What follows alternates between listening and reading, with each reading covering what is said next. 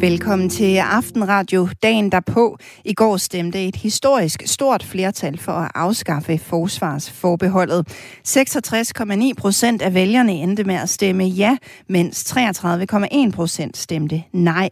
Men hvad kommer det så til at betyde, og er det noget, vi kommer til at mærke i vores hverdag? Det skal vi se meget mere på i Aftenradio i aften. For 25 år siden blev forældres ret til at slå deres børn, det som hedder revselsesretten, afskaffet. Men det betyder desværre ikke, at vold mod børn slet ikke forekommer i Danmark.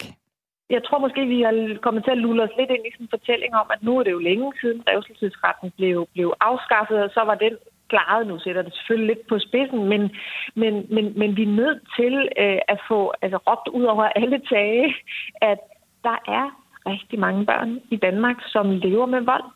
Jeg taler med generalsekretær i Red Barnet, Johannes Schmidt Nielsen, senere i udsendelsen.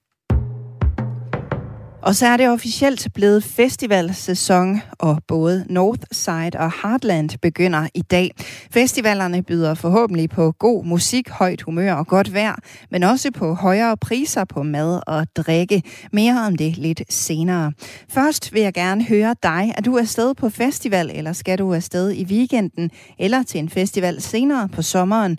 Eller bliver du hjemme, hvor du kan få et bad uden at stå i kø for det, og hvor du ikke behøver ørepropper for at falde i søvn? Send mig en sms med dine festivalplaner. Husk dit navn og send beskeden afsted til 1424. Velkommen til Aftenradio på Radio 4. Jeg hedder Signe Ribergaard Rasmussen, og jeg er din vært i aften.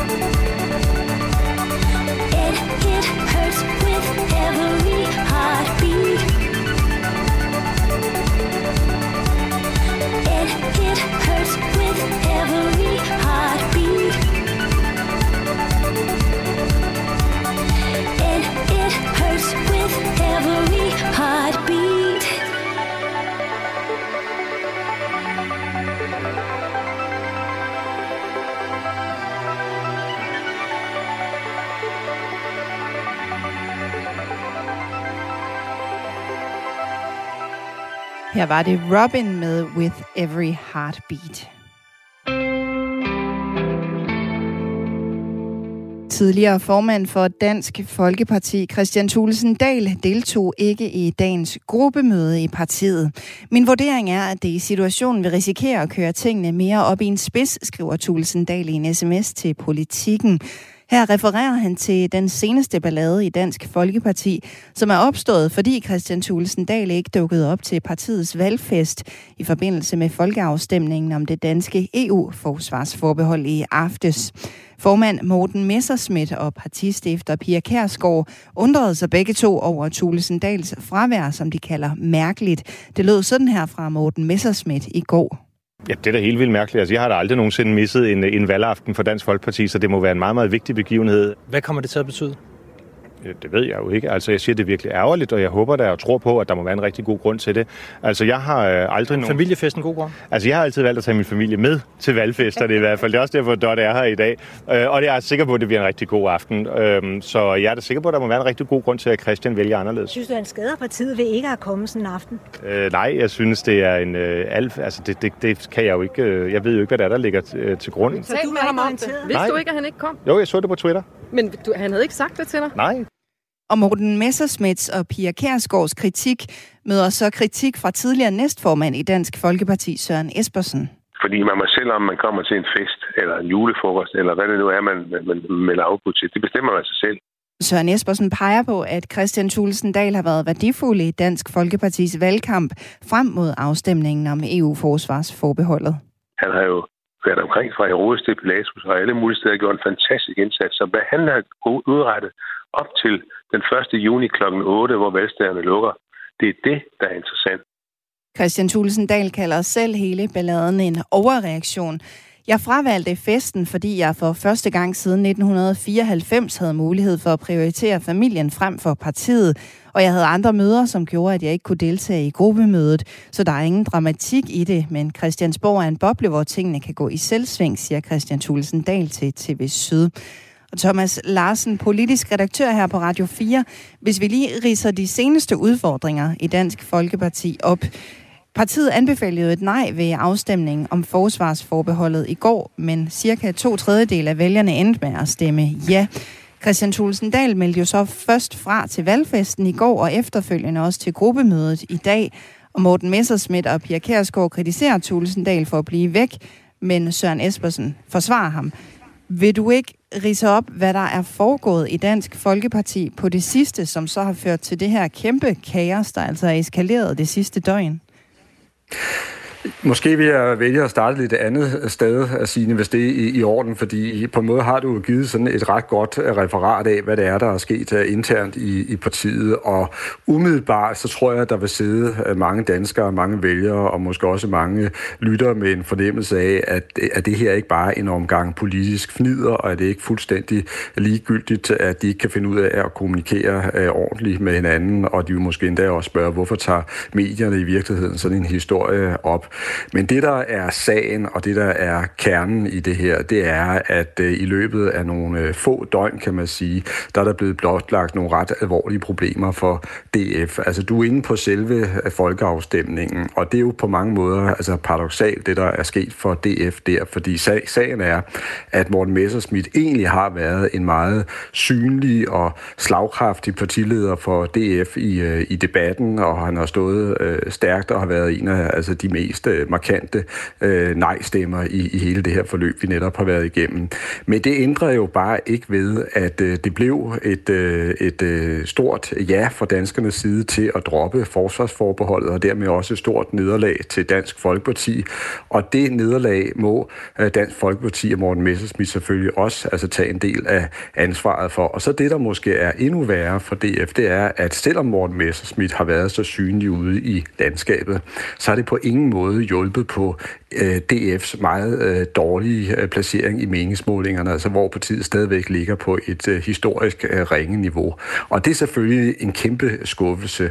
Øh, oven i det, Så kommer så, at næsten i samme øjeblik, at hele den her EU-kamp er overstået, ja, så bryder de gamle problemer og stridigheder øh, ud igen, og det er jo fuldstændig øh, åbenlys for alle, der kigger ind i DF nu og følger lidt med, at der er altså alvorlige kommunikationsproblemer, det er i hvert fald et mildt udtryk, øh, mellem øh, Christian Tulsendal og Morten Messersmith. De taler ikke godt sammen, de har ikke længere et tillidsforhold til hinanden, og det er i virkeligheden det, vi er vidne til nu. Og det er jo netop det, vi alle sammen er vidner til. Hvad har det af betydning for Dansk Folkeparti, at de her forskellige, jo egentlig interne kampe bliver taget så offentligt? Det er jo helt indlysende skidt for partiet, fordi hvis der er noget, som vælgere øh, generelt bliver ret trætte af, altså så er det, hvis der er støjt internt i et øh, politisk parti, øh, hvis de bruger mere tid på at øh, skændes og, og, og, og, og slås med hinanden, end at lave øh, politik.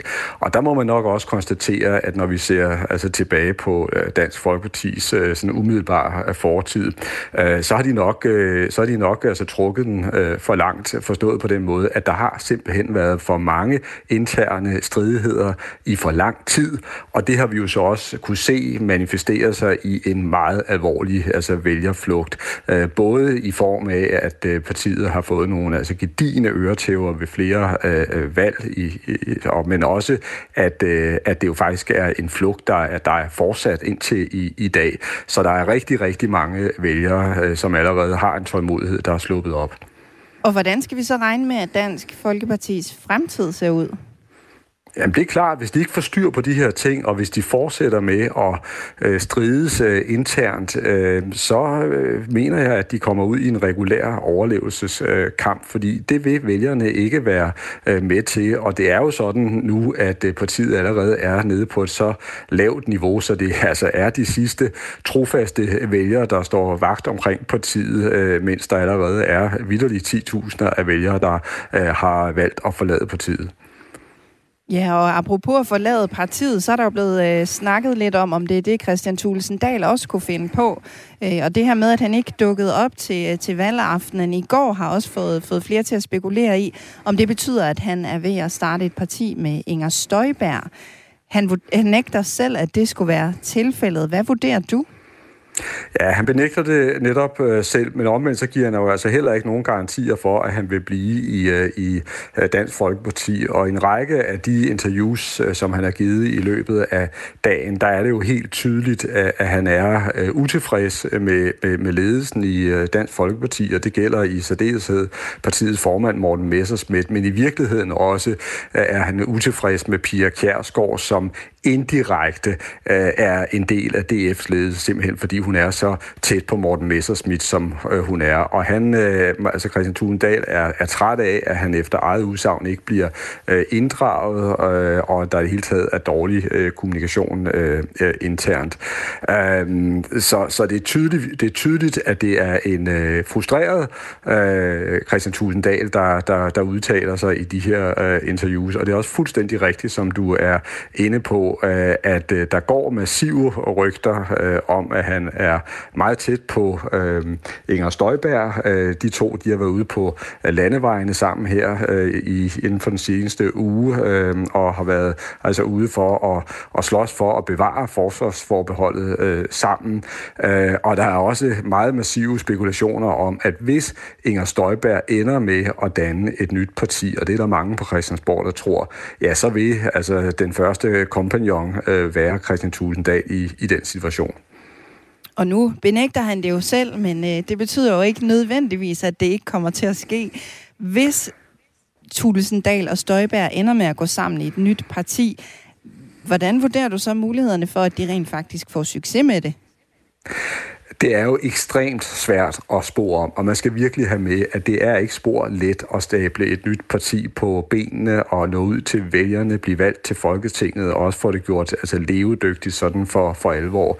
Øh, der er mange, der har forsøgt i tidens løb, og der er ikke altid så mange, der har haft øh, held med det. Når det så er sagt, så er der jo ingen tvivl om, at øh, Inger Støjberg er en politiker, der har tag i store vælgergrupper og har en helt speciel position i mange danskers bevidsthed. Det er klart, der er rigtig mange, der ikke kan holde hende ud, og som øh, ikke håber, at hun vil stille op igen. Men der er altså også mange, der virkelig ser hende som en form for politisk heldinde, som de gerne vil øh, støtte. Og hvis vi ser øh, sådan rent øh, politisk på det, så kan der måske også være nogle muligheder for et øh, nyt parti med netop øh, en Inger Støjberg og Christian Tulsendal i, i front. Øh, Dansk Folkeparti, det er det, vi har siddet og talt om, er stærkt øh, svækket. Og så har vi i virkeligheden også kunne se på det seneste, at øh, regeringen med Mette Frederiksen i spidsen måske er ved at dreje øh, væk øh, fra nogle af de positioner, som de stod øh, meget øh, stærkt på. Altså det med at føre en meget, meget stram udlændingepolitik. Det med at sørge for, at der skulle være bedre balance mellem øh, land og by. Øh, det med at øh, i det hele taget altså, se på nogle af de øh, vælgergrupper, som føler sig lidt øh, oversete. Ja, dem er hun måske ikke helt så optaget af øh, lige nu, øh, som, som hun har været. Og så kan det være, at der kan opstå et, øh, et hul for et, øh, et nyt parti. Vi følger selvfølgelig med i øh, en eventuel udvikling her. Tak fordi du var med, Thomas Larsen. Selv tak. Altså politisk redaktør her på Radio 4.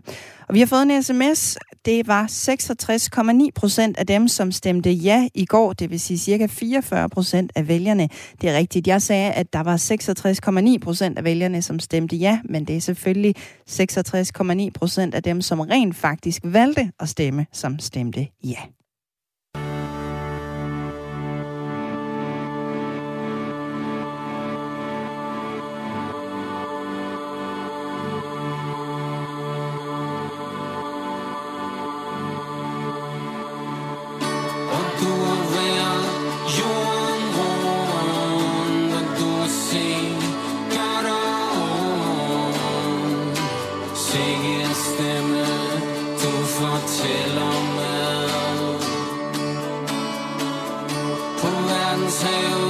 phone melted away.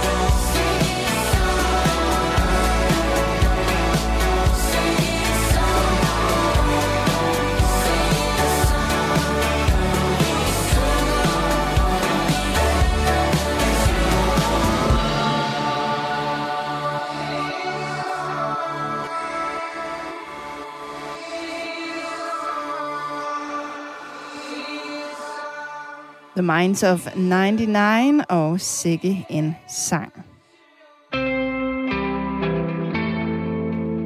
Og vi bliver lidt endnu ved gårdsdagens valg, for som danskerne forlod stemmeboksene i går, begyndte Christiansborg at blive fyldt op.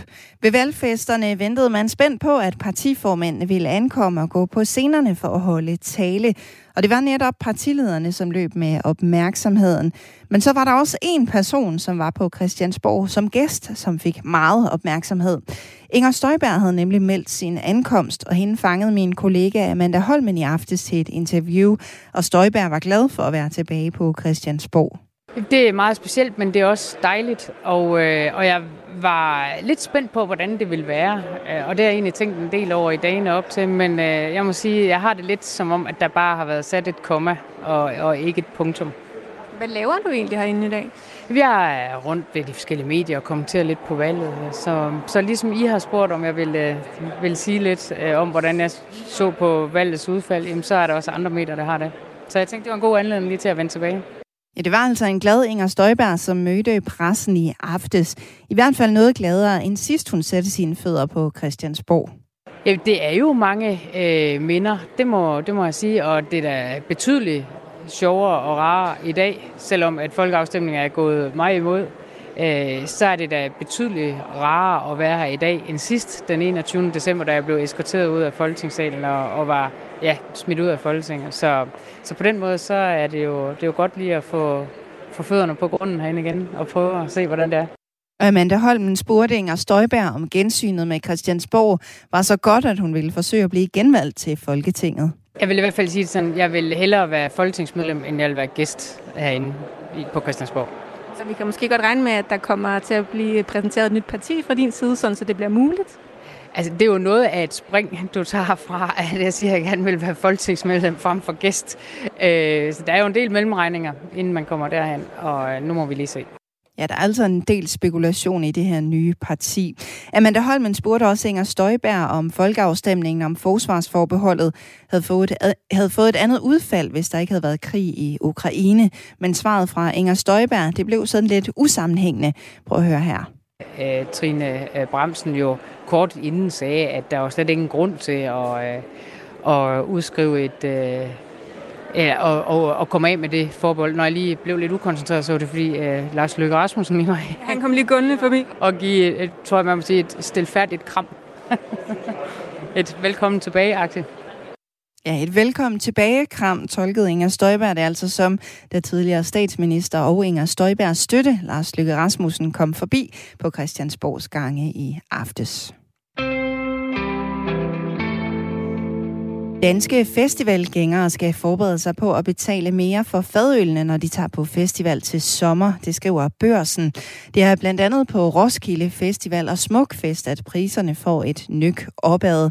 På Roskilde Festival stiger prisen på en fadøl med 7 kroner til 47 kroner, og det er en stigning på 18 procent. Det skyldes stigende råvarepriser, oplyser festivalen til børsen. I år får man heller ikke længere en grøn tuborg, når man beder om en almindelig fadøl på Roskilde Festival. Den er nemlig blevet skiftet ud med en økologisk variant, og det bidrager også til prisstigningen. Også på festivalerne Northside og Heartland, som begynder i dag, er priserne skudt i vejret.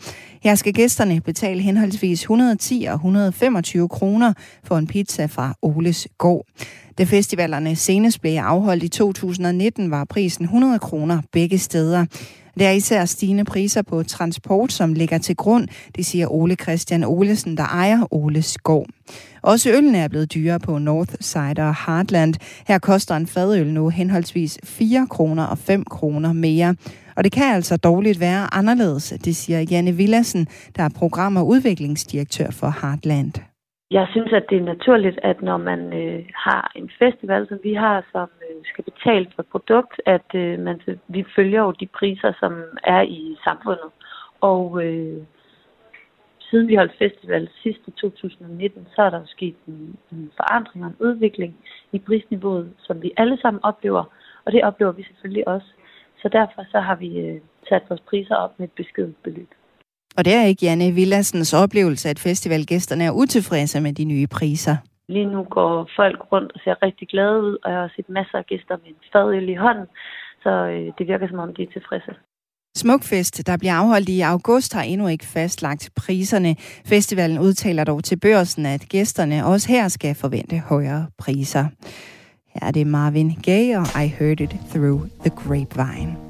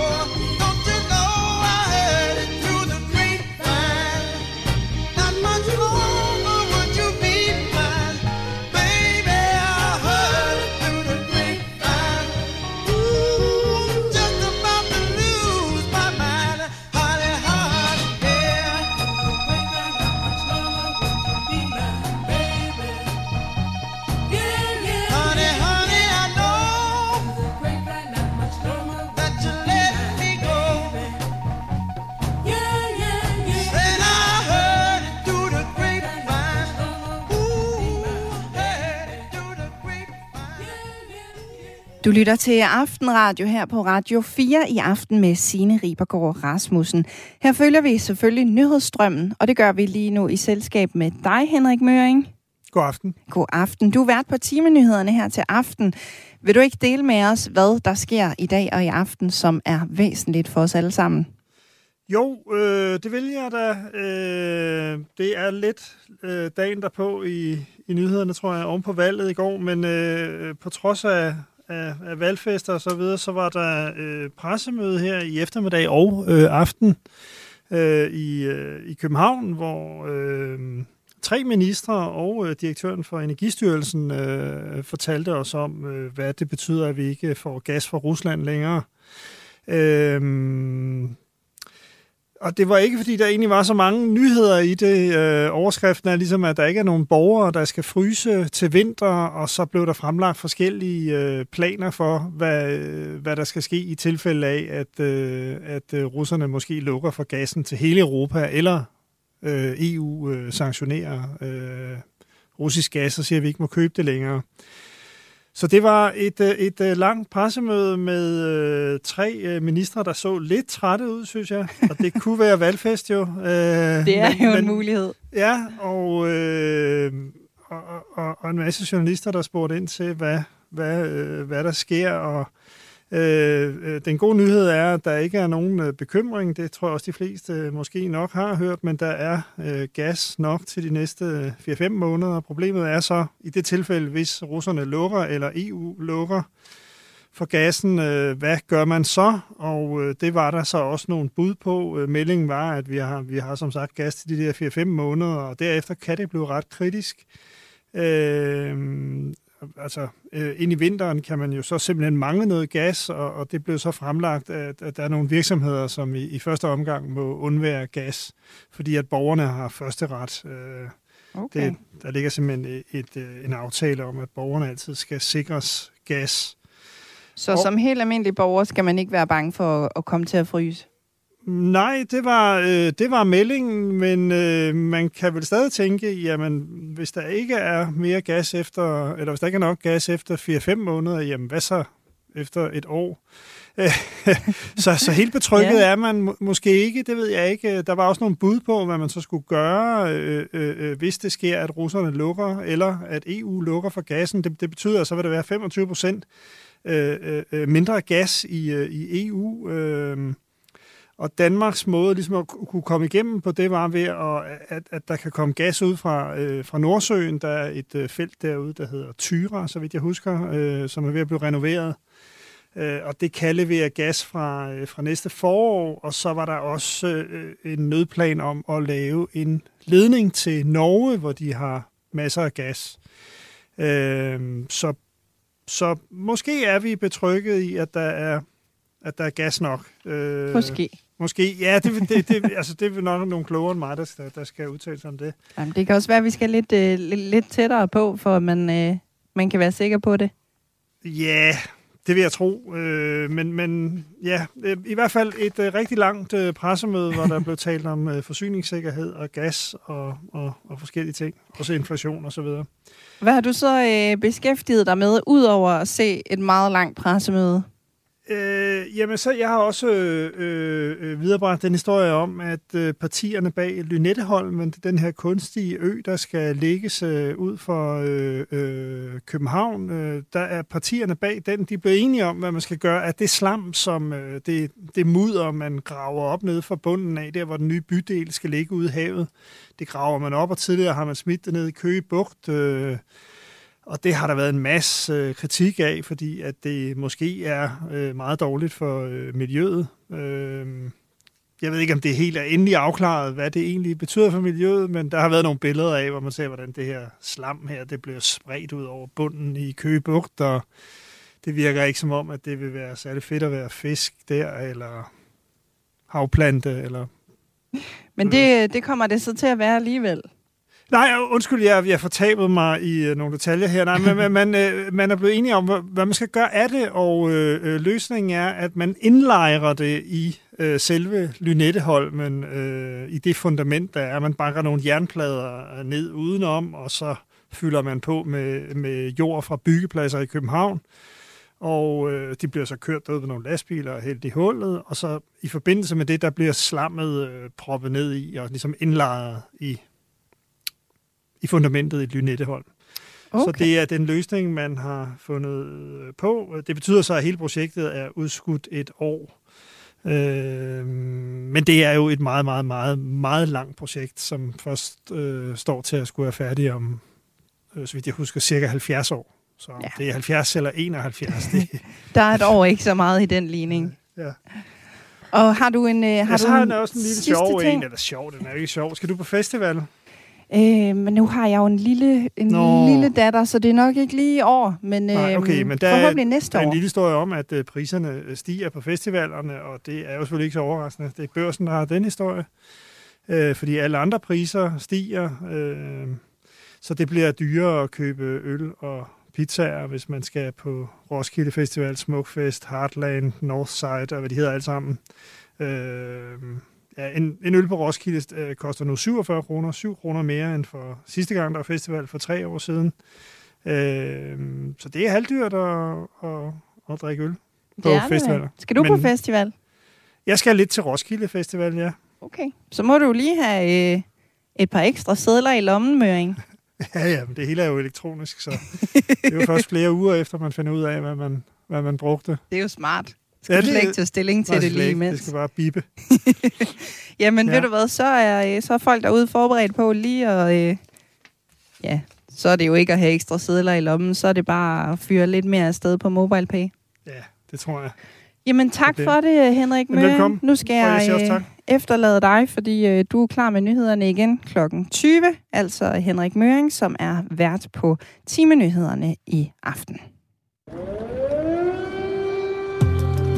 Radio 4 Morgen giver dig dagens vigtigste historier. Nu går luftalarmen, og det er jo lidt en, lidt en presset situation. Radio 4 Morgen holder fast, når nogen svarer udenom. Hvor er det, at du synes, der er brud på god politisk opførsel? Vi stiller klare spørgsmål, Hvorfor kaster I så ikke håndklædet i ring? og du kan få svar på dine. Tak for sms'er. De er altid velkomne. Det her er Radio 4 Morgen. Alle hverdage fra 6 til 9. Radio 4 taler med Danmark. Et flertal af danskerne stemte altså i går ja til at fjerne forsvarsforbeholdet. Men hvad får det af betydning for det danske forsvar, at forsvarsforbeholdet bliver afskaffet? Ikke det store, det siger Søren Dosenråde, der er EU-ekspert og professor ved Aalborg Universitet. Jeg har lyst til at sige ikke noget. Øh, Det skal forstås på den måde, at de skal ikke til at lære nye ting. Øh, De skal fortsætte med de ting, de nu engang kan, hvis du bare taler om de militære operationer. Men øh, det er klart, at forsvaret er, er lille. Øh, det har vi også hørt om flere gange i, i, i debatten her, de, de forløbende par måneder. Øhm, og det betyder, at de kan jo ikke være overalt samtidig. Så, så man kan godt forudse, at, at forsvaret vil, vil komme til at vokse. Men øh, det er også noget, der alligevel ville ske, fordi vi jo har øh, lovet at bruge 2% af vores bruttonationalprodukt, og vi er jo nærmest, forsvaret er jo skåret helt ind til benet nu, så, så det kan næsten kun gå en vej under alle omstændigheder. Der bliver dog åbnet for nye og flere missioner end dem, vi allerede er involveret i nu. Men det er jo Folketinget, der beslutter, om, om øh, det giver mening at sende danske soldater nogle steder hen. Altså igen for det første, man skal jo lige have soldaterne først. Øh, og i øjeblikket, der har Danmark bundet en meget stor del af, af forsvaret over i Baltikum. Så, så det er ikke lige sådan, at man kan sige, at nu smutter vi, sender vi lige en mission et eller andet sted hen. Og det har også været meget klart, hvis du lytter til, til hvad de forskellige øh, ordfører har sagt, partileder har sagt, øh, så er det, skal det være operationer, der har umiddelbar relevans for Danmark. Og det, man har nævnt, det er blandt andet Bosnien-Herzegovina, hvor det drejer sig om at sikre fred nede på Balkan. Det er en operation, vi var med i frem til 2014, øh, hvor den gik fra NATO til EU-lederskab.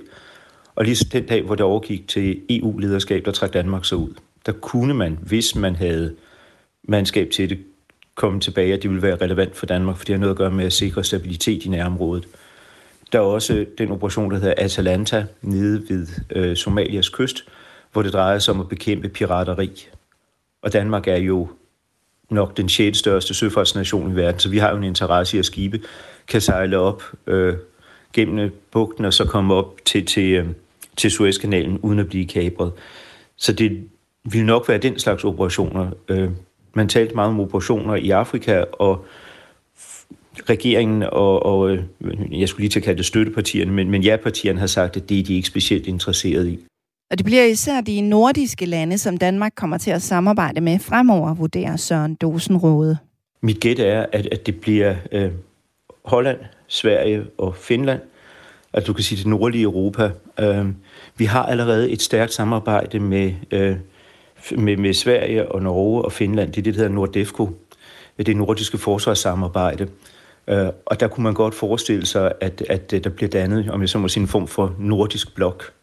Øh, hvor vi jo har nogle måske andre interesser end, øh, end øh, Sydeuropa og Østeuropa. Altså for eksempel er Danmark, vi går meget ind for at fremme demokrati og menneskerettigheder øh, generelt i hele verden, men specielt i vores nærområder. Øh, så, så der kunne man godt forestille sig, at den danske stemme og det danske bidrag vil blive hørt. Og så kan det altså også give Danmark nogle fordele på andre EU-områder end forsvaret.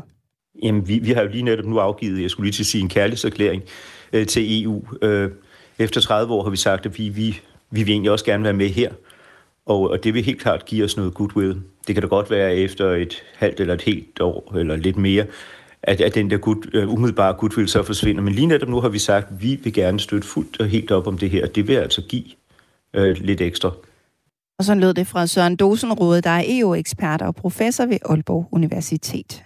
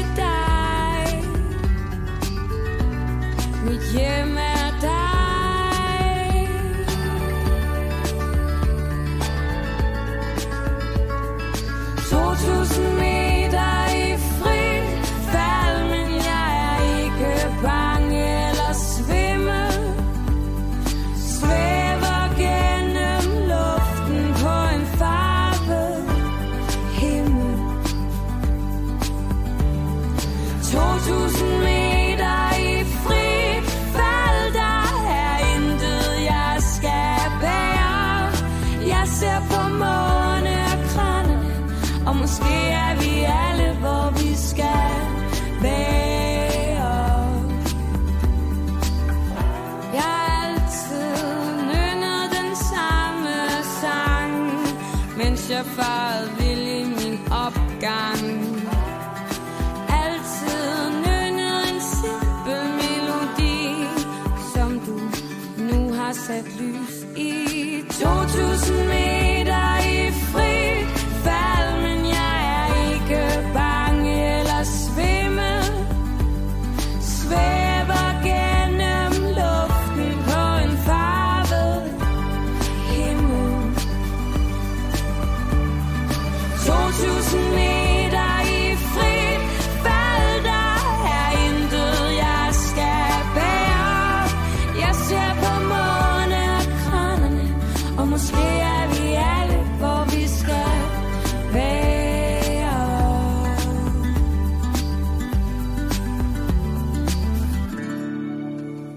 Katinka Band og 2000 meter i frit fald. Nyheden om det danske ja til at afskaffe forsvarsforbeholdet er noget, som har givet genklang rundt om i Europa. EU-kommissionens formand Ursula von der Leyen skriver blandt andet på Twitter, at den danske forpligtelse til vores fælles sikkerhed er velkommen. Og netop Ursula von der Leyens reaktion er en af dem, som Radio 4's Europakorrespondent Mads Anneberg især bider mærke i.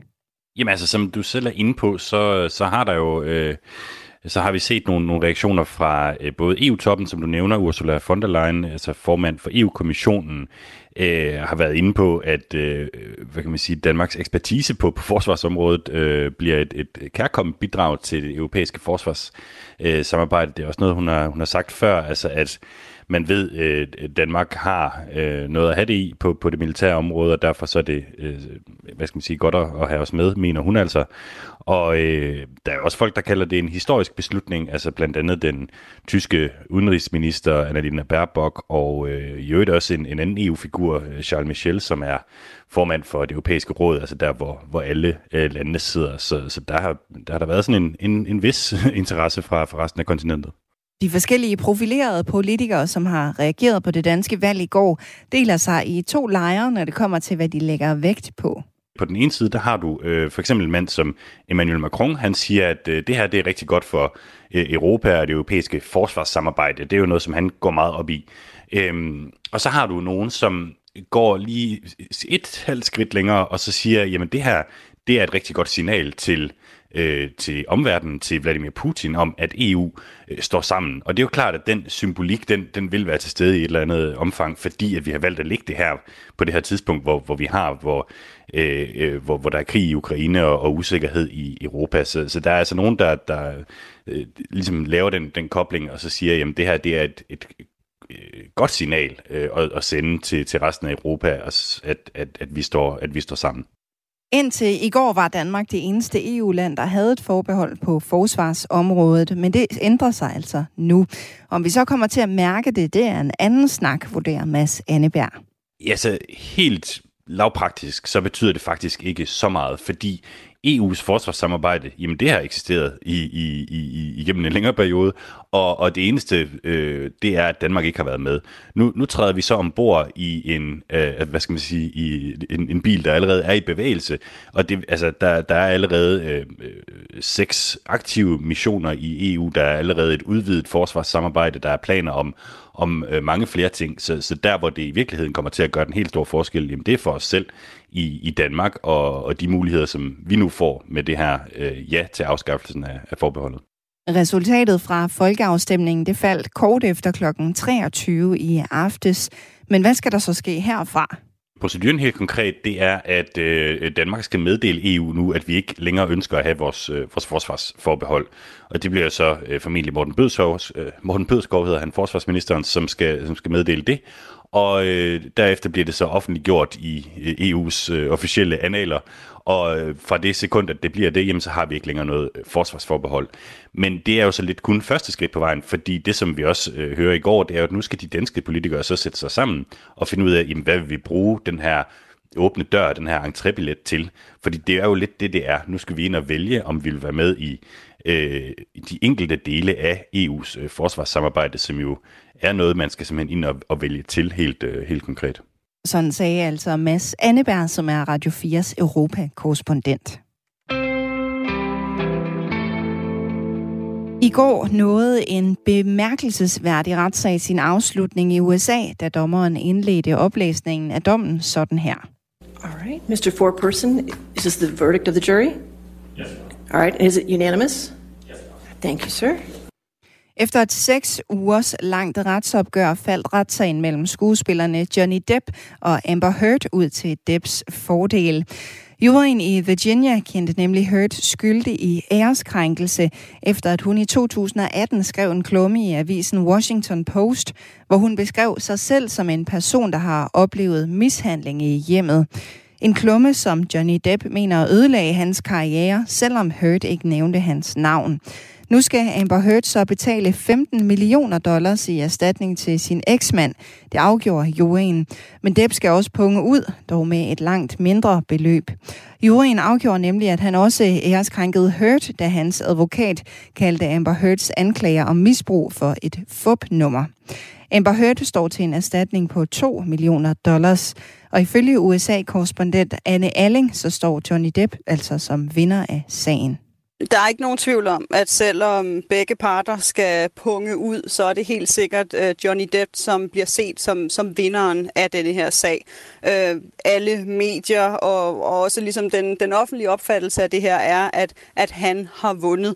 Øhm, altså at denne her sag er faldet ud til hans side, fordi mener mange, at, øh, at Amber Heard hun ligesom har misbrugt en MeToo-bevægelsen. Det her det er blevet til en meget større diskussion end bare den her retssag. Mange mener, at hun ligesom har misbrugt en, en tid i USA og i verden øh, til at jamen, anklage ham for noget, han ikke har gjort. Og at han er blevet udstillet som skurken, men altså nu ligesom er blevet renset øh, og nu ses som, som offeret. Så virkelig en sag, der har rykket meget ved den offentlige mening, men også som med det samme har udviklet sig til en kæmpe, kæmpe stor diskussion, som handler meget mere om bare denne her øh, kronik i Washington Post.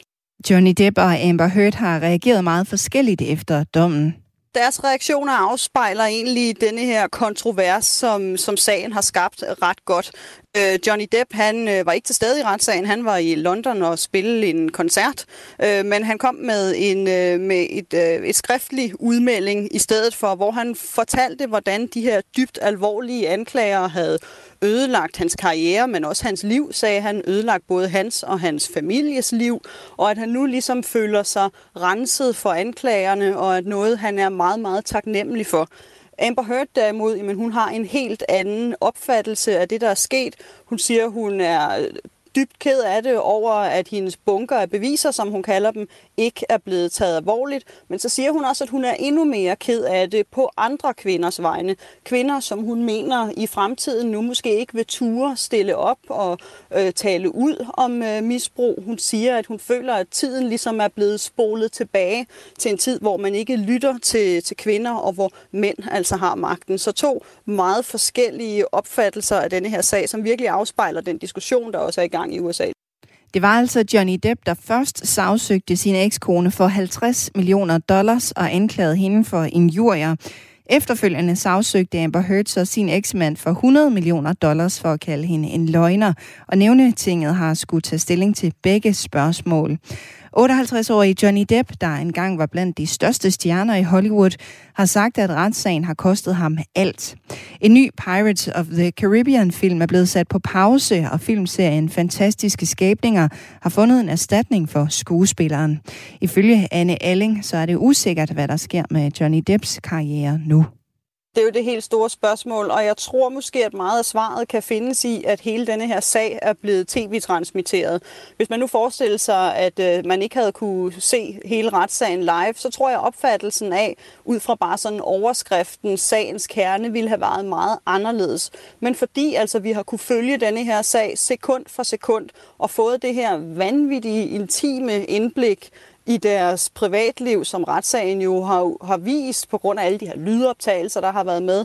Men så har er ligesom, ja, den offentlige domstol øh, er blevet, har vendt sig for øh, Johnny Depp. Altså han er steget enormt meget i popularitet.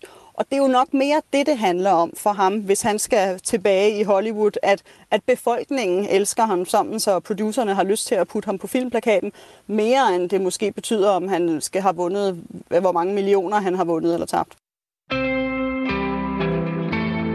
Og så nærmer vi os med hastige skridt en omgang nyheder. På den anden side af nyhederne skal det blandt andet handle om 25-året for afskaffelsen af revselsesretten, altså retten til at slå sine børn.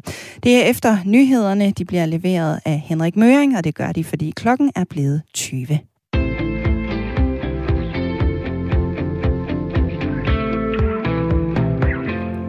Velkommen tilbage til Aftenradio på Radio 4. Jeg hedder Signe Ribergaard Rasmussen. Lidt senere skal det handle om revselsesretten eller retten til at slå sine børn, som blev afskaffet for 25 år siden. jeg tror måske, vi har kommet til at lulle os lidt ind i sådan en fortælling om, at nu er det jo længe siden revselsesretten blev, blev afskaffet, og så var den klaret. Nu sætter det selvfølgelig lidt på spidsen, men, men, men, men vi er nødt til øh, at få altså, råbt ud over alle tage, at der er rigtig mange børn i Danmark, som lever med vold. Men tidligere i programmet talte vi om festivalsæsonen, som officielt er skudt i gang. Og derfor spørger jeg, er du afsted på festival, eller har du planer om at skulle afsted senere på sommeren? Eller er du mere til Roders end til Roskilde? Send mig en sms med dine festivalplaner. Husk dit navn og send beskeden afsted til 1424. Feel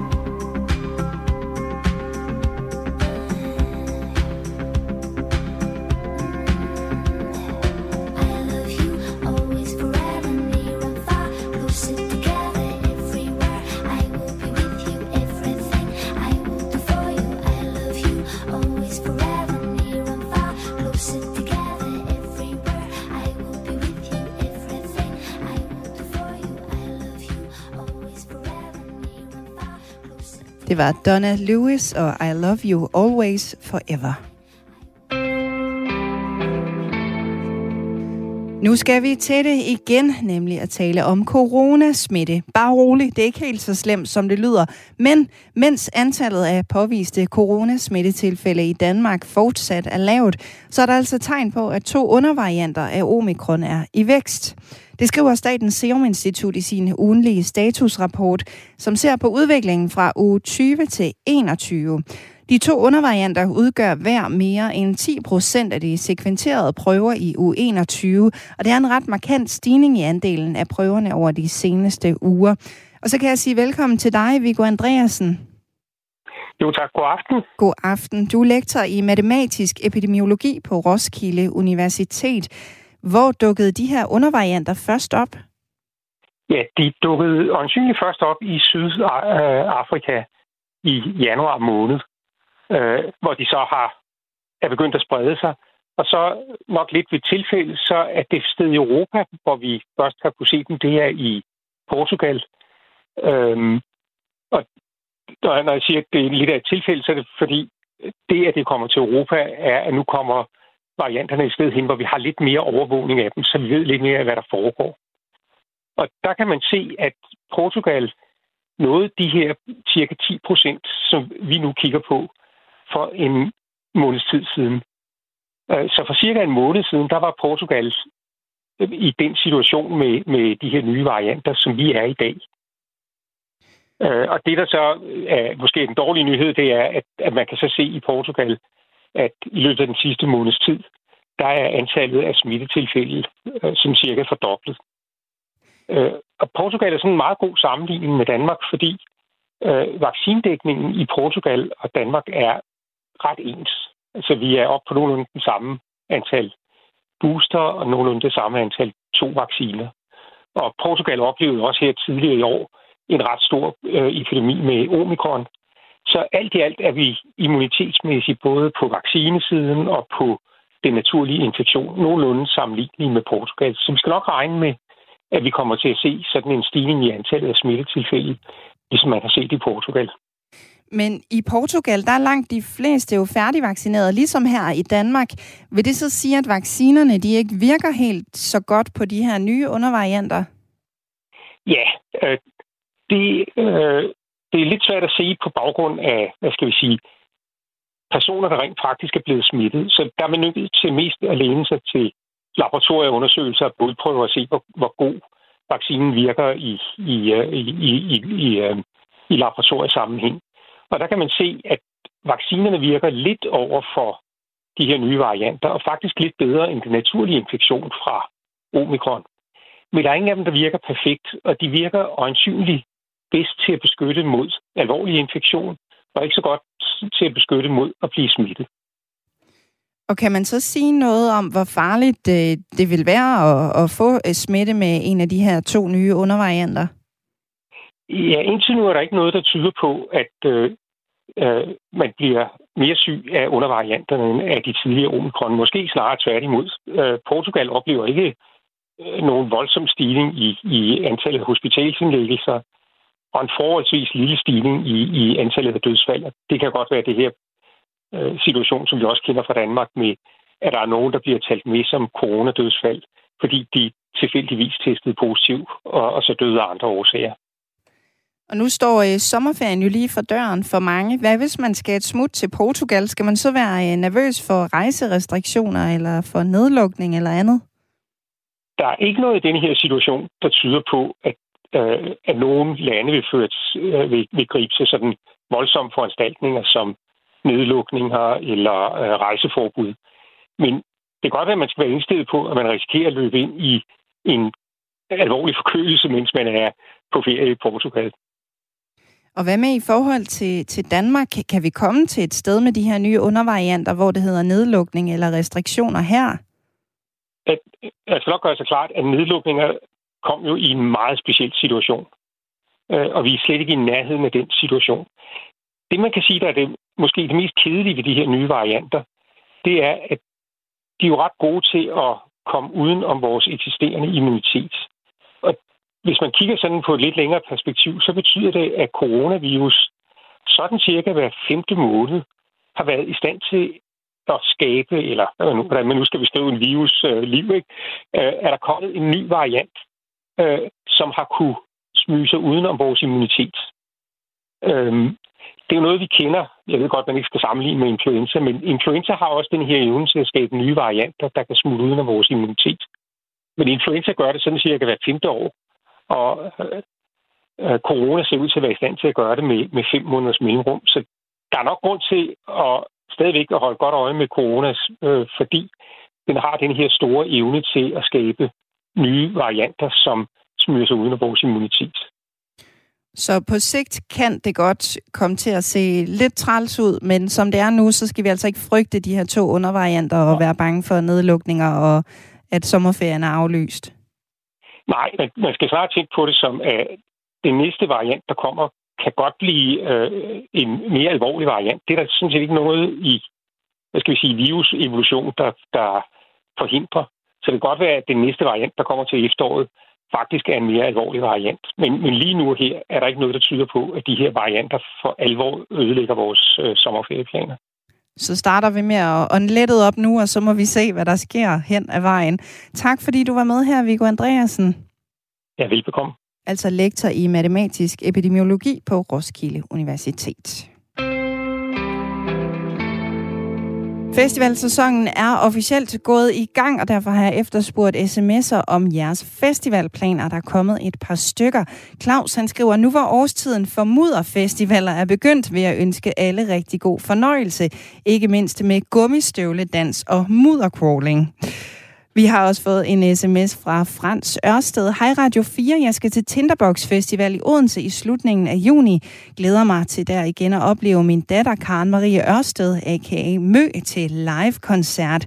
Sidst var til Roskilde Festival i 2019. Rimelig sej datter du har, Frans, så rigtig god fornøjelse med den koncert.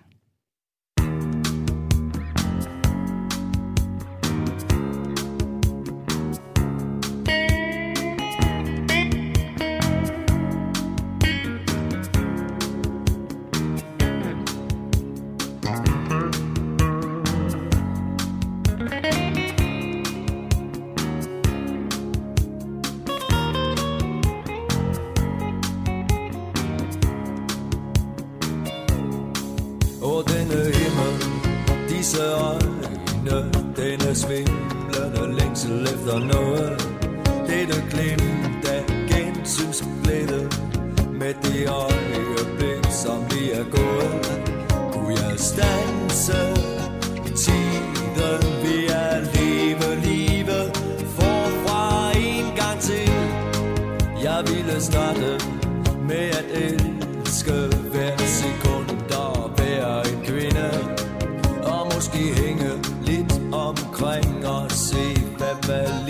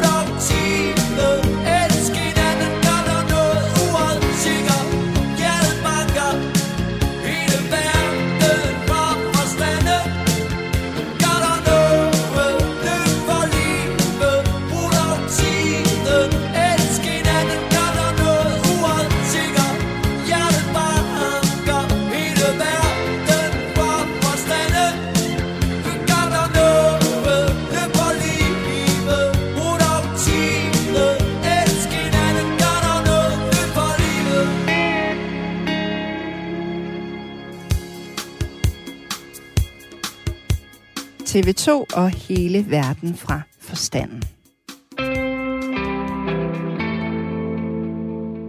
For 25 år siden blev forældres ret til at slå deres børn, det som hedder revselsesretten, afskaffet. I dag blev det markeret af Social- og ældreminister Astrid Krav. Ved begivenheden i ministeriet deltog blandt andre Poul Nyrup Rasmussen, som var statsminister, da revselsesretten blev afskaffet.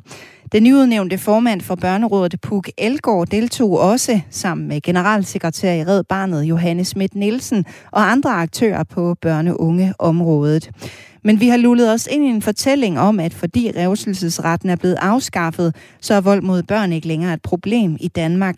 Det siger generalsekretær Johannes Schmidt Nielsen, som jeg talte med tidligere i dag. Jeg spurgte hende, hvad afskaffelsen af revselsesretten for 25 år siden har betydet.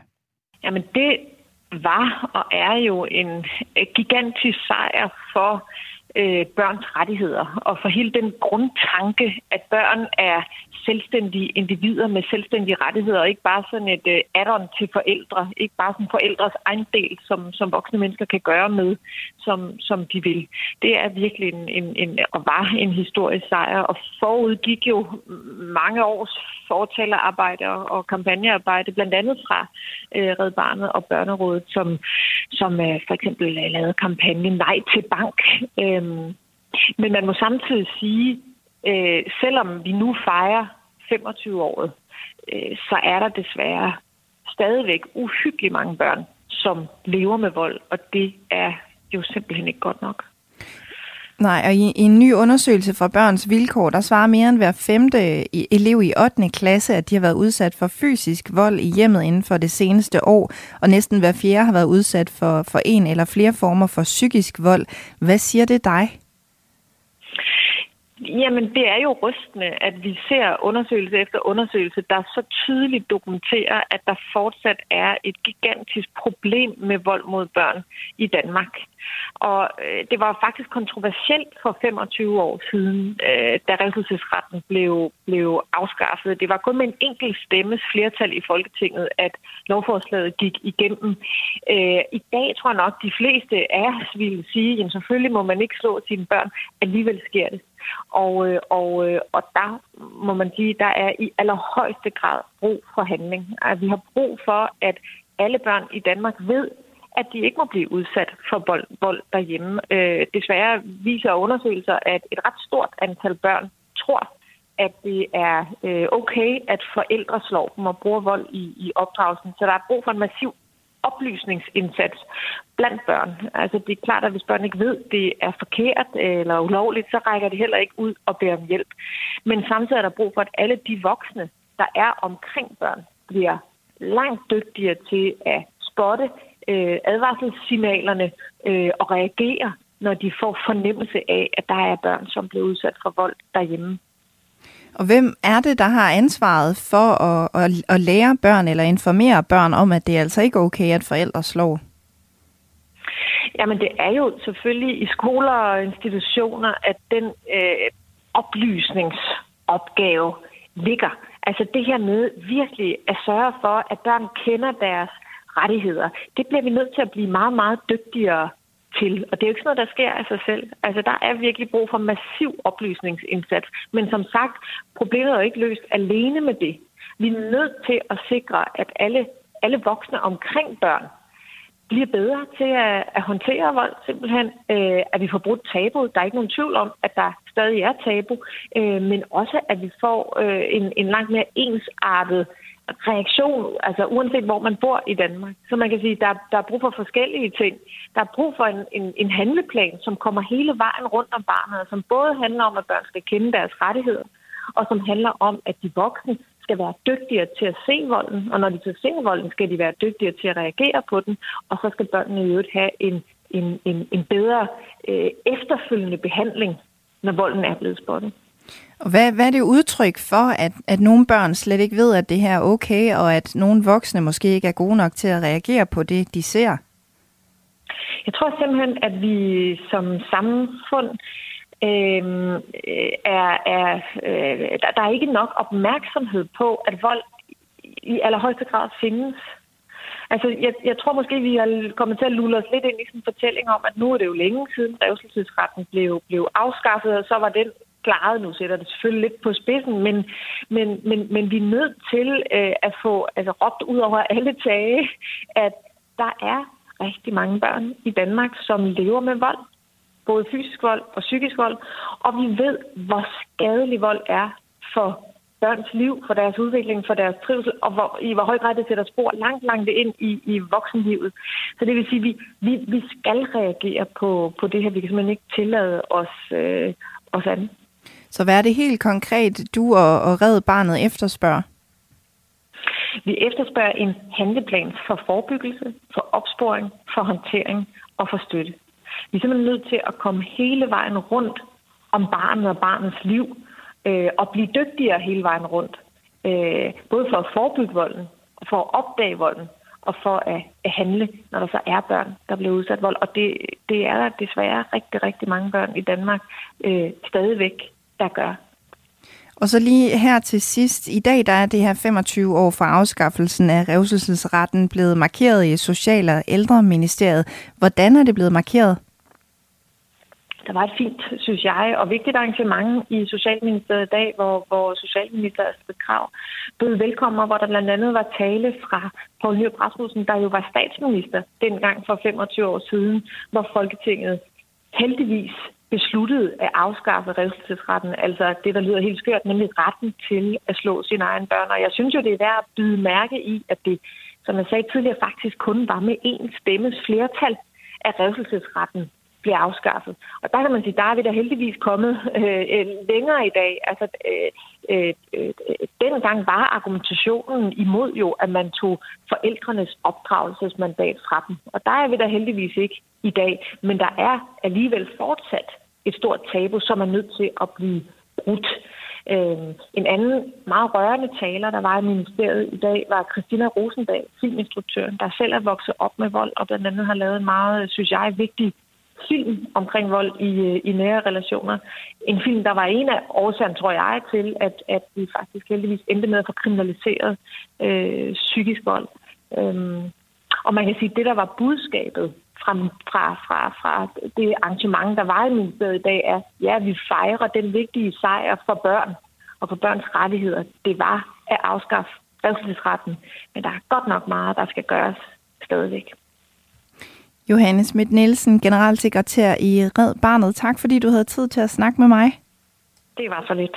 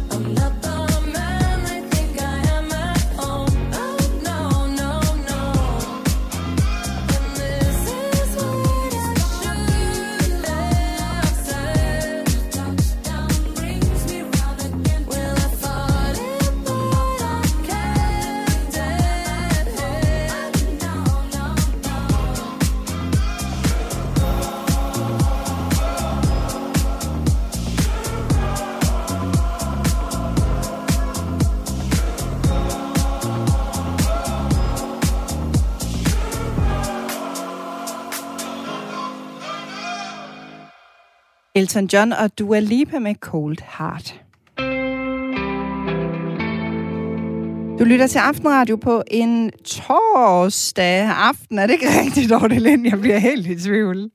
En torsdag aften. Ja, tak. Hvor vi her på Radio 4 runder dagen af, sammen med dig, der lytter med, og jo også sammen med dig, Dorte Lind, som lige ja. kan hjælpe mig med, hvad for en dag vi har i dag. Ja. Du er Radio 4's aftenshow, som dækker op I morgen er til... det fredag. I morgen, okay. Det, Det- Men det- fredag kommer efter torsdag.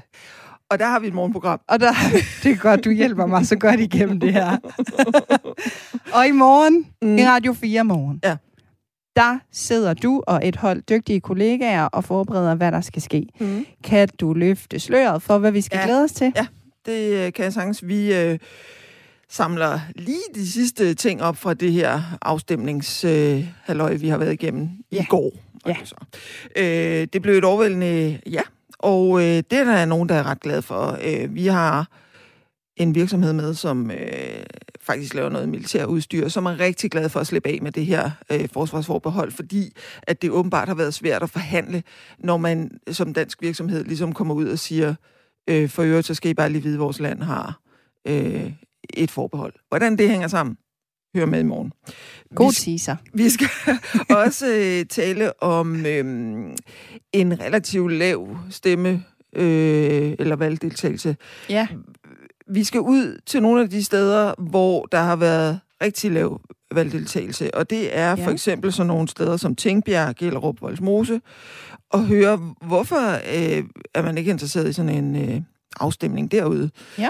Øhm, det kan der være nogle forskellige øh, årsager til. Vi prøver at finde ud af, hvad, hvad der kan ligge bag i morgen. Spændende. Og så skal vi også lige runde en, øh, jo, altså to kæmpe royale begivenheder, der ligesom øh, foregår på, på samme tid. Midt oven i hinanden. Midt oven i hinanden. Nemlig øh, dronning Margrethe og dronning Elisabeth, der fejrer henholdsvis 70 og 50 års jubilæum som øh, regenter i år.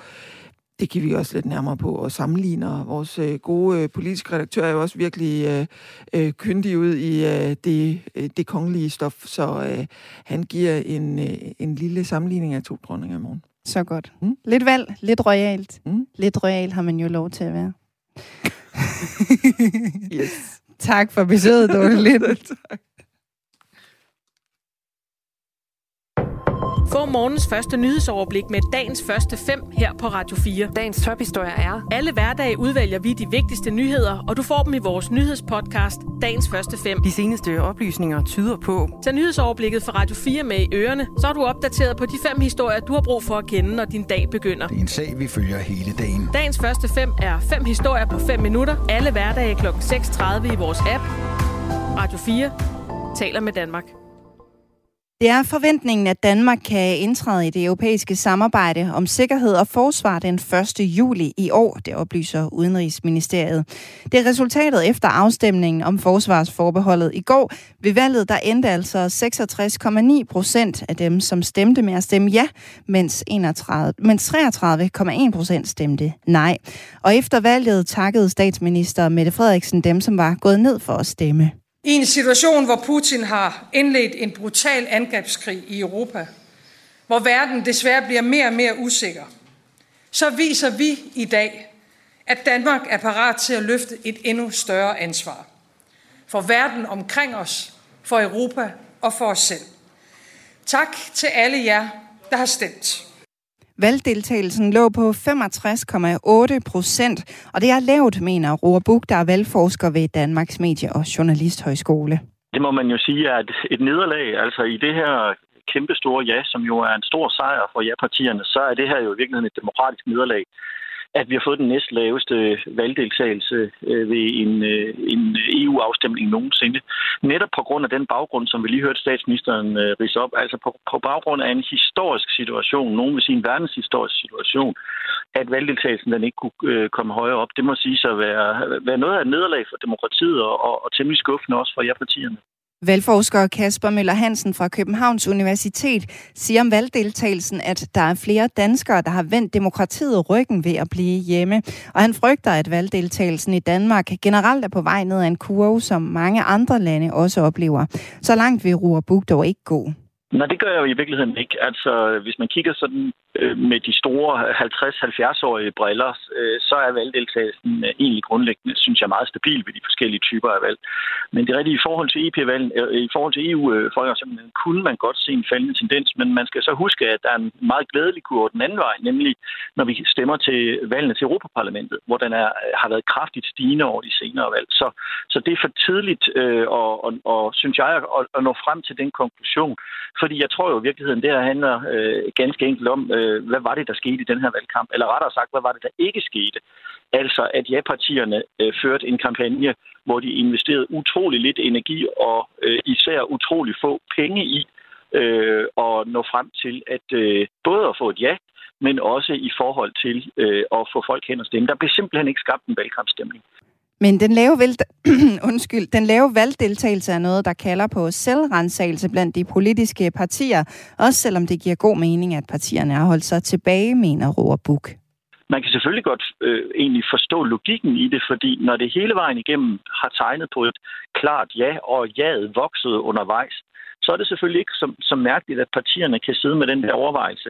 Behøver vi så at gøre noget ekstra? Især fordi der jo lige om hjørnet venter et folketingsvalg. Og der er det jo sådan, at, at det på en eller anden måde for partierne er vigtigere, øh, fordi det er sådan set det, partier lever af, rent økonomisk. De lever af øh, den partistøtte, som et folketingsvalg udløser. Cirka 35 kroner øh, per stemme får man øh, de næste år efter et folketingsvalg. Og det vil sige, at hvis man investerer penge i et folketingsvalg, så giver det afkast. Hvis man investerer penge i en folkeafstemning, så giver det intet afkast, fordi der ikke er noget, nogen økonomi, øh, noget økonomisk fordel til partierne i forhold til det. Så man kan sagtens forstå logikken, øh, men netop med den her baggrund, netop med al den patos, som vi lige har hørt statsministeren lægge ind i det her, den alvorlige situation, øh, et aggressivt Rusland, så, så kommer det jo til at klinge enormt hult, at ja-partierne så har ført en meget, meget tilbage øh, trukken, øh, for ikke at sige fuldstændig passiv øh, kampagne under den her øh, folkeafstemning.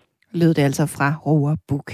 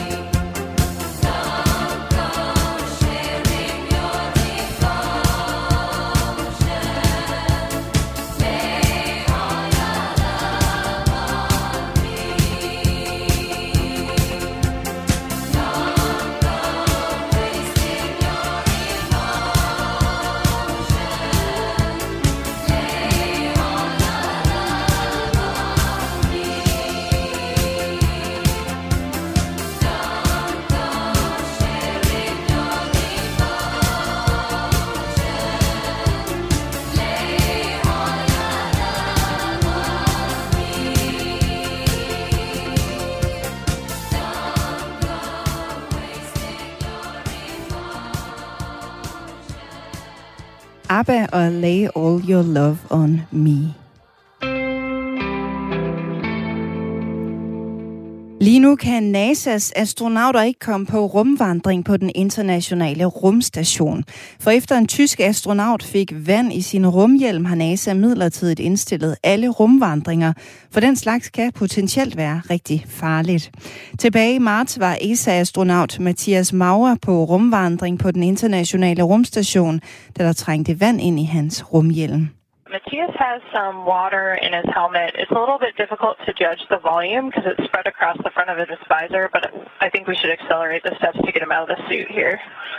Og det var selvfølgelig noget, der skulle undersøges, som det også kan høres i klippet her, hvor Mission Control i Houston taler med astronauterne på rumstationen. We see the helmet is off. If you can help us estimate the quantity of loose water inside the helmet and report the uh, whether the hat is wet or dry.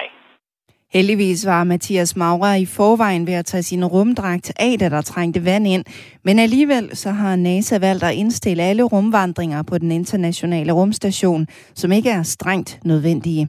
Rumdragterne skal tilbage til jorden, så fejlen kan blive rettet. Det er anden gang, at rumvandringer er blevet indstillet på grund af vand i rumhjelmen. Sidste skete var i 2013, da der kom vand ind i ESA-astronauten Luca Permitanos rumhjelm under en rumvandring. Det lykkedes heldigvis Luca Parmitano at komme sikkert tilbage på rumstationen igen. Min kollega Thomas Schumann, der er vært på Radio 4-programmet Den Nye Rumalder, har talt med Danmarks astronaut Andreas Mogensen om rumdragterne. Han startede med at spørge, hvad det overhovedet er for nogle rumdragter, NASA har oppe på rumstationen. Det er jo øh, den rumdragt, som vi bruger, når vi skal på rumvandring. Det vil sige, når vi skal uden for rumstationen øh, for at udføre noget arbejde. Det kan være reparation af systemer, der er gået øh, i stykker, eller det kan være, Øh, at vi skal opsætte nye eksperimenter på ydersiden af rumstationen.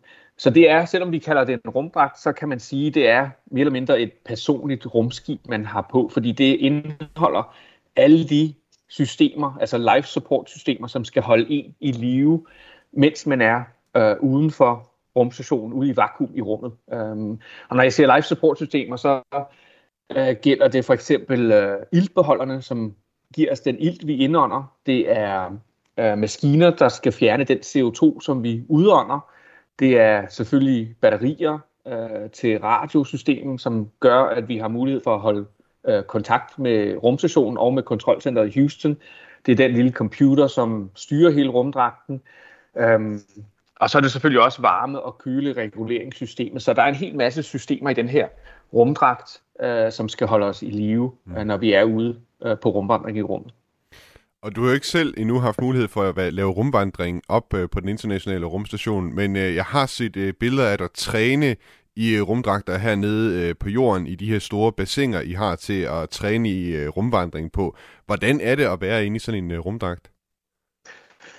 Jamen det er, det, det, det er meget anstrengende, øh, fordi øh, rumdragten øh, for at sige, holde dig i live, så skal den jo så også bevare et vis lufttryk. Altså på ydersiden af rumdragten, i hvert fald i rummet, der er der vakuum. Øhm, og så er rumdragten tryksat øh, til cirka øh, en tredjedel af, af atmosfæren ved jordens overflade, det vil sige omkring 0,3 bar eller 0,3 atmosfære. Øhm, og det betyder, at der er en, en ret høj trykforskel på ydersiden og indersiden af dragten, som gør dragten utrolig stiv. Øh, og det er det, som man så hele tiden slås imod. Og det er jo især armene og fingrene, man bruger, ikke? fordi vi har jo værktøj, øh, som vi skal øh, bruge, når vi skal reparere eller installere eksperimenter. Øhm, så det er en, en stiv rumdragt, som du hele tiden kæmper imod, kan du sige, for den vil jo gerne bare øh, være fuldstændig stiv.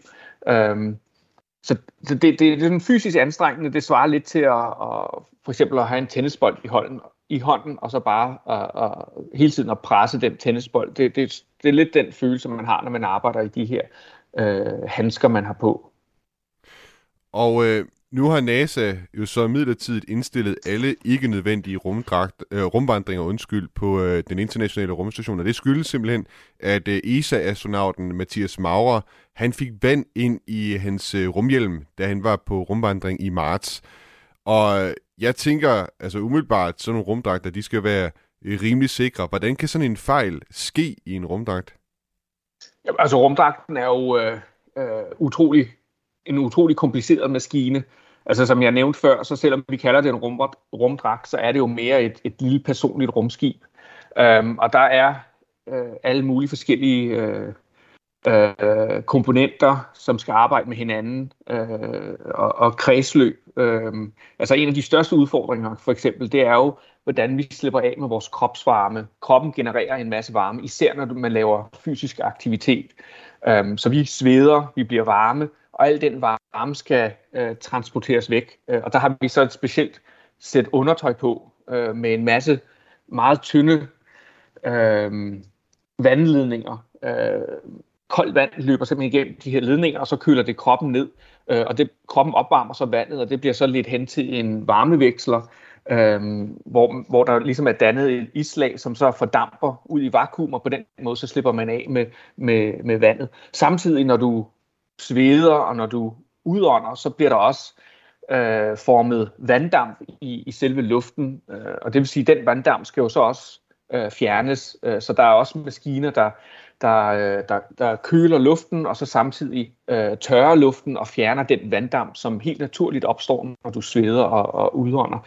Øh, så der er rigtig mange forskellige maskiner og komponenter, som skal arbejde sammen. Øh, og, og, og det bliver selvfølgelig også øh, ældre og ældre med tiden, øh, og de, nogle af de her rumdragter øh, er jo øh, ja, 10-15 år gamle, øh, og så, så bliver de slidt ned, komponenter bliver slidt ned, og så øh, opstår der øh, problemer. Og helt præcis, hvad det var, der skete øh, under den sidste rumvandring med Mathias Maurer, øh, det, det ved vi ikke endnu. Altså, der kører en undersøgelse, som kigger på alle de forskellige komponenter. Øh, men altså, jeg er sikker på, at, at, at at øh, NASA finder ud af, hvad det er, og så inden for et par måneder, så er vi så tilbage igen og har, har løst problemer og kan lave øh, alle de rumvandringer, rumvandringer, der er brug for. Det var det samme, øh, mere eller mindre, der skete under en rumvandring tilbage i 2013, og der var det altså ESA-astronauten Luca Parmitano, der også fik vand ind i øh, hans rumhjelm. Og dengang indstillede NASA også alle ikke nødvendige rumvandringer, og derudover lavede NASA nogle forbedringer af rumhjelmen, hvor de blandt andet puttede et luftrør ind i øh, hjelmen. Øh, Andreas Mogensen, hvorfor er det så farligt, hvis der kommer vand ind i rumhjelmen? Hvad er det, astronauterne de risikerer? værste tilfælde, så kan du jo drukne, selvom det lyder ekstremt. Men øh, vand har jo øh, en utrolig øh, høj surface tension. Nu kan jeg ikke lige huske, hvad det hedder på dansk, men altså, øh, det er jo grunden til, at for eksempel vand, vand øh, danner, danner øh, vanddråber på et bord, i stedet for bare at flyde ud på bordet. Øh, og det betyder også, at, at når du først får vand, for eksempel på, på huden øh, i ansigtet, jamen så, så danner det sådan et lag, så sidder det fast, Øh, og hvis det så øh, bevæger sig hen over munden og næsen, jamen, så kan du ikke øh, trække, trække vejret. Øh, Chris Hatfield har faktisk en, en, en super video, øh, der ligger på YouTube, der viser det her fænomen. Han, har et, øh, han viser, hvordan han har øh, han kan tage et håndklæde, der er drivvådt, og når han så vrider håndklædet øh, for at øh, få vandet væk fra håndklædet, så i stedet for som på jorden, hvor det bare ville falde ned på gulvet, så bevæger det sig simpelthen bare op på hans arme, og så klæber det sig fast på hans forarme. Uh, Chris Hadfield, uh, øh, hvis I ikke ved det, det er en tidligere kanadisk astronaut, som har lavet en masse uh, spændende videoer fra hans ophold ombord på rumstationen. Um, og det er sådan set det samme fænomen, der sker under en rumvandring. Hvis der først er vand i hjelmen, så kan det simpelthen klæbe til, til ansigtet, og så bevæger det sig ind, og så sætter det sig over øjnene, næsen, munden, og så i værste tilfælde kan du ikke trække vejret. Chris, Chris Hadfield han har også lavet en af mine øh, yndlingsvideoer, da han uh, indspillede uh, David Bowies uh, uh, Major Tom uh, sang i sin, sin egen version op på den internationale rumstation. Det er, det er en meget, meget fed video, synes jeg. Uh, ja, ja, det er rigtigt. Uh, er det simpelthen også et, et tegn på, at de her rumdragter, som man har oppe på rumstationen, at de simpelthen bare er ved at være så nedslidte, at de jo øh, måske øh, simpelthen skal skiftes ud? Altså, de bliver jo... Øh øh, en gang imellem bliver de returneret til jorden ikke for at blive øh, repareret og sat i stand igen. Øh, så jeg tror sagtens, vi kan, vi kan bruge dem i mange år øh, fremover. Men øh, samtidig så er det også øh, klart, at NASA er i gang med at udvikle øh, en, ny rumdragt, en ny rumdragt, som blandt andet skal bruges øh, Artemis-mission. Øh, og formentlig inden for et par år, så vil vi også begynde at teste de nye rumdragter ombord på rumstationen. NASA siger, at det, det kan tage op til flere måneder, før de her rumdragter de er klar til almindelig brug igen. Og før det, så vil der altså ikke blive udført uh, rumvandringer på ISS, medmindre at der er et eller andet helt vildt kritisk, der skal ordnes ud på ydersiden af, af rumstationen. Har det en konsekvens for astronauternes arbejde op på den internationale rumstation, når de ikke kan lave de her rumvandringer? Nej, ikke, øh, ikke i øjeblikket i hvert fald, fordi der var ikke planlagt nogen øh, rumvandringer. Øh, de næste rumvandringer, der er planlagt, det er først til efteråret, hvor vi skal installere øh, et, øh, et, et nyt solpanel. Og igen, det i sig selv er ikke kritisk. Vi har øh, solpaneler, vi har nok strømforsyning, øh, men vi kan se, hvordan øh, solpanelerne øh, mister øh, effektivitet eller evne øh, over tiden, øh, og med alderen, de bliver jo også ældre, så vi er i gang med at opgradere og installere nye solpaneler. Øh, så det er, det er noget, vi, altså det er noget, der er behov, på, behov for øh, på længere sigt. Øh, så det har, ikke, det har ikke den store indflydelse på vores arbejde i øjeblikket. Andreas, mange tak, fordi du vil øh, være med i dag og, og fortælle om øh, rumdragterne her. Det var så lidt. Ja, sådan lød samtalen altså mellem Andreas Mogensen, astronaut, og min kollega Thomas Schumann, som er vært på Radio 4-programmet Den Nye Rumalder.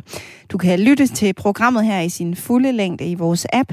Den finder du i App Store eller på Google Play.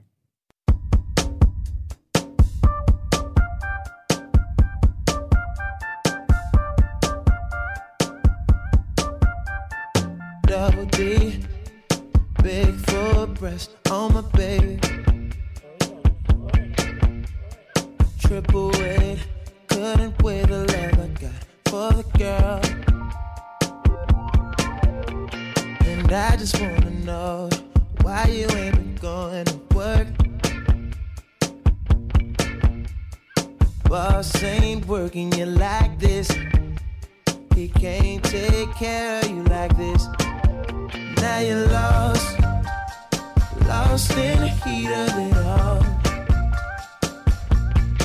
Girl, you know you're lost, lost in the thrill of it all.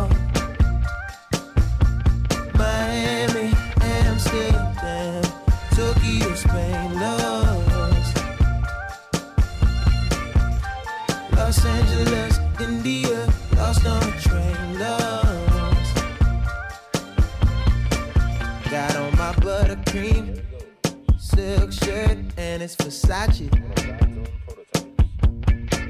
Hand me my triple A so I could wear the work I got on you, girl. No, I don't really wish, I don't wish the titties were sure.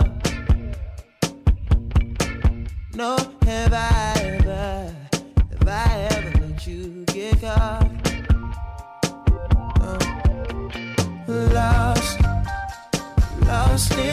Of it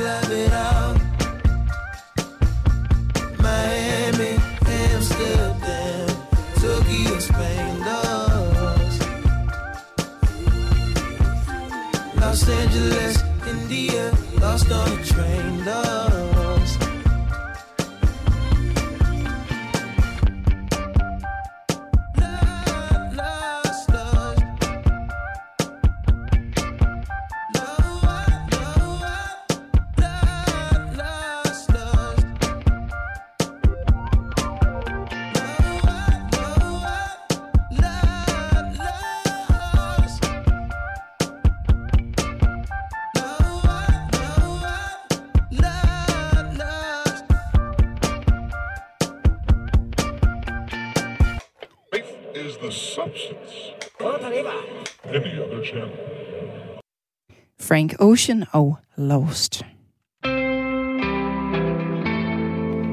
Og så vil jeg lige slå et slag for vores app hedder det. Det var et ord, der lige var helt væk i min hukommelse. Du kan nemlig altid finde dine nye yndlingsprogrammer på Radio 4 som podcast. De ligger og venter på dig i vores helt nye app, som du kan finde både i App Store eller i Google Play, hvis du ikke har hentet den endnu. Hvis du allerede har appen, så skal du altså bare sørge for at få den opdateret til den nyeste version, og så ellers bare mæske dig i lækker radio.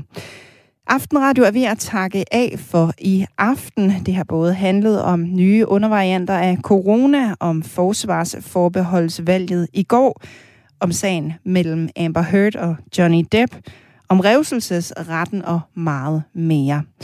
Efter nyhederne er det kreds med Maja Hall, men nu er klokken ved at nærme sig 21, og det betyder altså, at der er nyheder med Henrik Møring.